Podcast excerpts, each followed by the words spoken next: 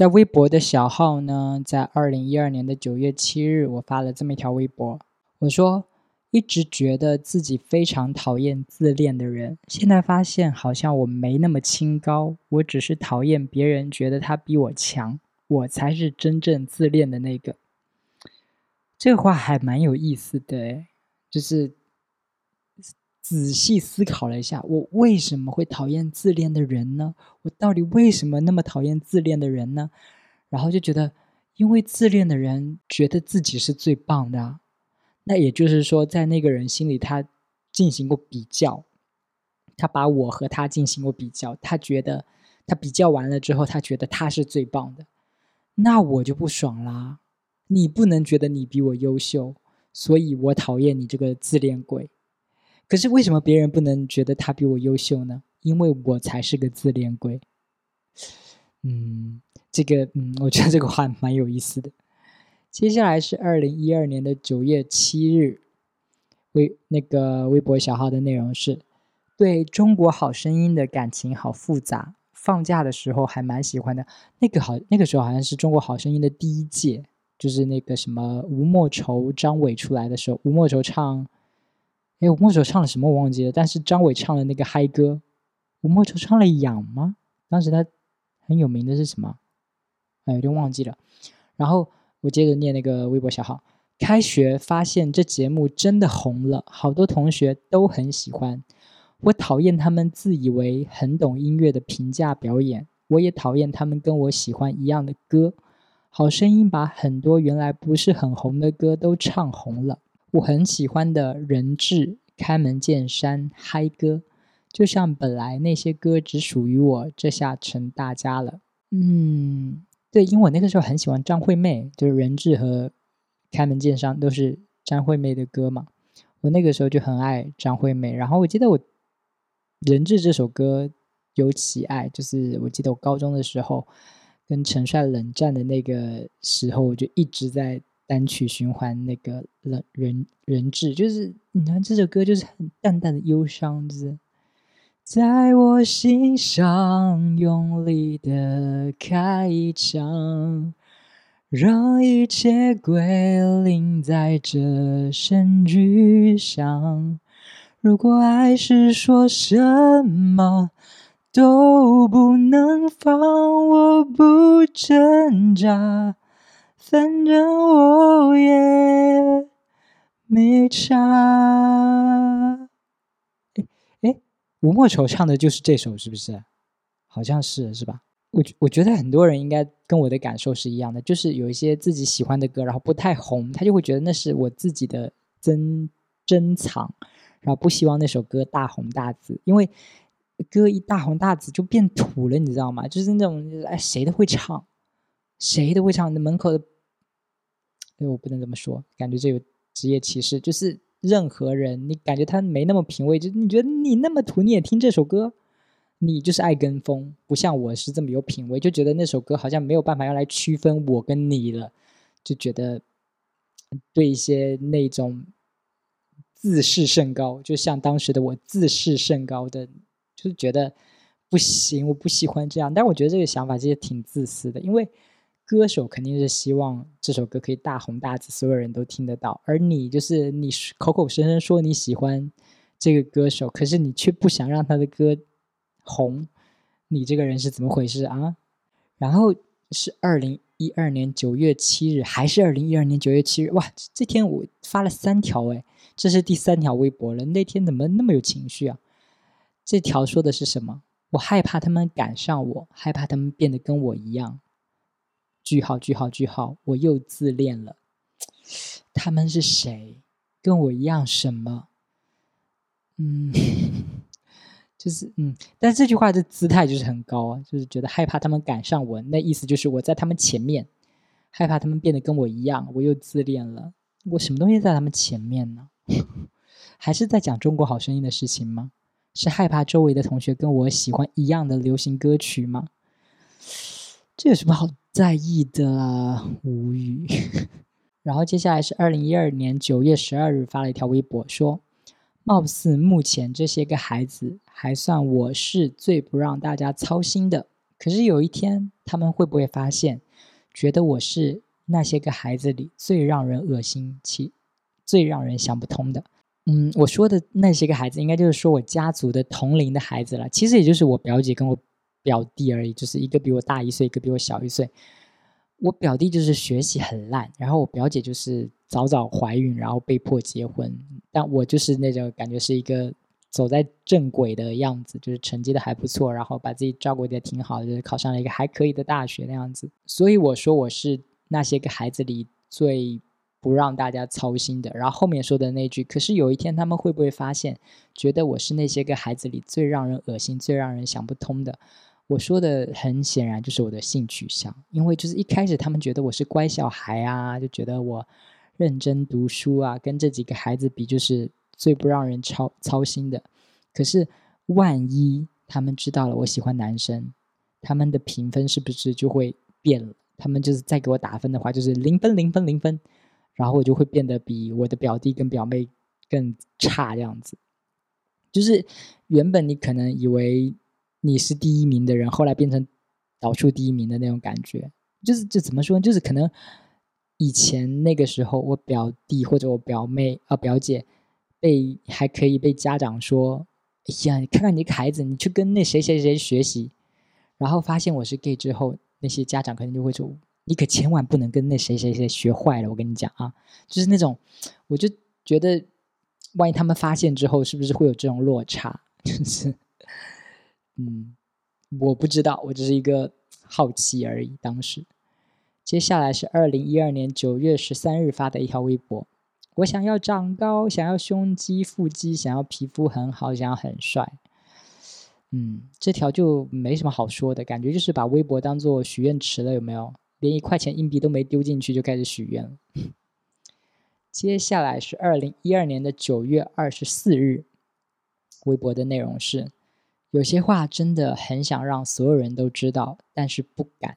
我害怕被人家看不起，被人家歧视。我觉得好对不起我的爸妈，我也不想做这种事让你们丢脸。为了不让你们伤心，我会努力躲在柜子里。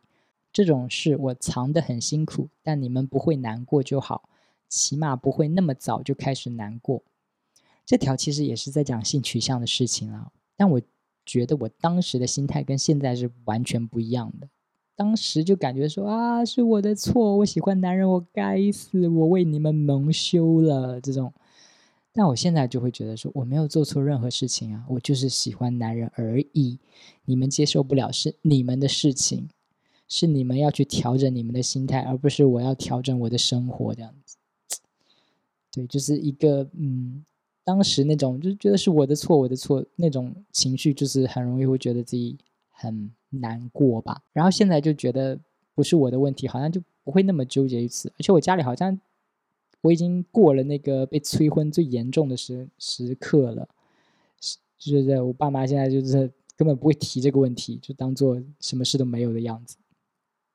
不过我现在读，我就觉得好后悔啊！就是我整个大学都在藏我的兴趣，想。如果那个时候没有藏的话，如果我那个时候去主动认识一些人的话，我是不是那个时候能谈到一个校园恋情呢？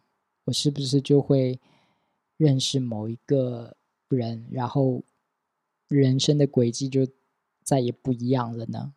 还是在二零一二年的九月二十四号呢，我发了一条微博，写的内容是一对 gay，A 说：“我是不是很没用？”B 说：“慢慢来，至少你没有逃避你的性向。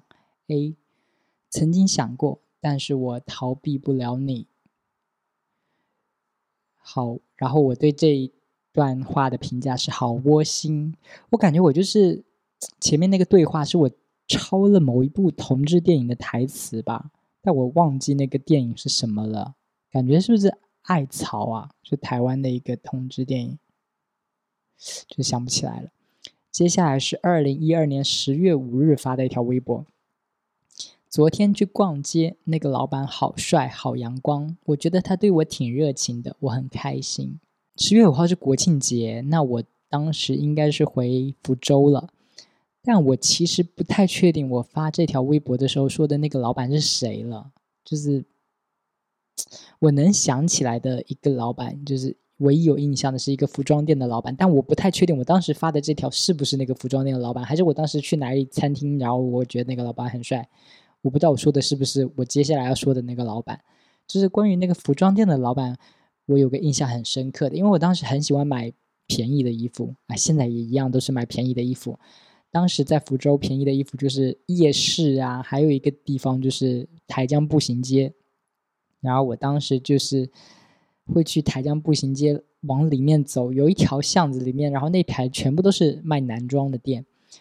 我其实逛了蛮多次的，其实就可能会跟某一些老板聊天呐，什么什么的。总之那一排店里面有一家我觉得特别印象深刻，然后可能我也。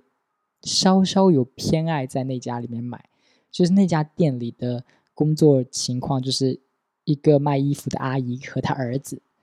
然后我们我们在买衣服的时候会闲聊嘛，然后我就闲聊中就得知说这个店的情况是这样的，就是这个阿姨的儿子去广州进货进这些衣服，然后阿姨就负责在这边卖衣服。然后我去的时候，有的时候也会看到他那个儿子，他那个儿子我印象很深刻的一个点就是。他戴着美瞳，蓝色好像还是蓝色的美瞳。你想想看，就是那个时候，嗯，直男会戴美瞳吗？就是我我现在想来，那个儿子肯定就是 gay 嘛，就是很符合所有 gay 的刻板印象，就是戴美瞳就很很臭美啊，然后喜欢男装，就是热爱时尚啊，对吧？就就很 gay。然后我当时。还有在他家买一件绿色的针织开衫，你你们知道男生跟女生的那个衬衫的扣的方向是不一样的吗？我当时不知道，就是我很后面很后面才知道，因为我发现那个绿色的针织开衫的扣子的方向跟我平时的衣服就完全的不一样。那我现在就是想来，应该就是说那件其实是件女装，就是那个。戴美瞳的热爱时尚的儿子呢，他去广州进货，然后觉得哎，这个女装挺好看的，他就买了，就放到自己的男装店里面去卖。哎，就是这这个，我觉得直男不会做这种事，对吧？直男，嗯，就就感觉很 gay。然后，但是我当时应该还没有意识到，我不我不知道当我当时怀疑了没有，我不太确定。总之就是现在就是觉得啊，一切都好像很明显的样子，但。我不知道当时知不知道，而且那个阿姨的儿子，就是那个去进货的带着美瞳的那个儿子，他当时还有个小孩，我记得，就是当时好像推了一个车，就是小孩婴儿车放在那儿，小孩就在那儿的样子。我不知道他是骗婚、行婚还是代孕出来的这个小孩，哎，嗯，但现在也不知道那家店在不在了，好久没有再去那边逛街了。在二零一二年的十月十三日，哎，不对，十月五日，我发了一条微博，说，不过是昨晚聊到了他，人人上看到了他前女友的名字，就梦见他了，裸上身和他前任一起到我院子里，很热情的跟我说一些话，但是看到他前任，我还是很不开心，虽然大概猜出他是谁，还是装作有点不知道。这个他很显然就是我之前在日记里一直提到的那个男同学，那个嗯嗯，然后就是我当时昨晚聊到了他，那个时候跟谁聊他，然后人人网上面看到了他他前女友的名字啊，对，因因为以前那个时候人人网还流行嘛，所以就可能刷到了，无意间刷到了他前女友，然后我就做梦梦到他，梦到他。裸着上身跟他前女友到我家院子里来，好奇怪的画面。然后他很热情的跟我说一些话，但是我看到他前任还是很不开心。然后我就虽然知道他是谁，但我就装作不认识他。哇，在梦里也这么小心眼呢。我我觉得我隐约记得这个梦，哎，就是这个梦的印象还蛮深的，就是很多蛮神奇的，就很多现实中发生的事情。就比如我上一条微博说的那个什么店里的老板好热情什么的，但我完完全忘记了那个人，就是那个是真实发生的事件，我已经忘了。但是有一些连梦我就，但是这个梦我却会有印象，就嗯，人类的那个记忆储存就是很很嗯很有挑选性。哎，我不知道这个结论是什么乱七八糟这样。好，接下来是二零一二年的十月十三日，我发了两条微博。第一条是说太可怕了，我居然会因为这个嫉妒了，然后两个抓狂的表情，觉得我好，觉得我好坏呀。每次我大家每次大家在讨论我不喜欢的话题，我都会沉默，这样挺好的。只是不喜欢我忍不住摆臭脸，我应该嘴角上扬，微笑的接受。嗯，大家在讨论我不喜欢的话题，我都会沉默，然后我会摆臭脸。我觉得要结合下一条那个微博来看，下一条微博也是十月十三号同一天发的。我说，有时候嫉妒并不是因为我想要某件事或物，只是因为没有那件事，只是因为没有那件东西，别人会觉得我很可怜。嗯，通过下面这一条，我感觉。我说的应该是恋爱这件事情，就是你看我这个，呃，我突然想起上次投稿给基本无害，然后彩铃所说的，就是你写日记的时候，其实就是嗯，你你你当下写的时候是很有情绪的写，然后你回头再去读那个日记的时候，你会发现你根本不知道自己写的什么东西，包括这条微博也是，我就觉得 我现在已经不知道那个时候讲的具体是什么事情了，但是我猜。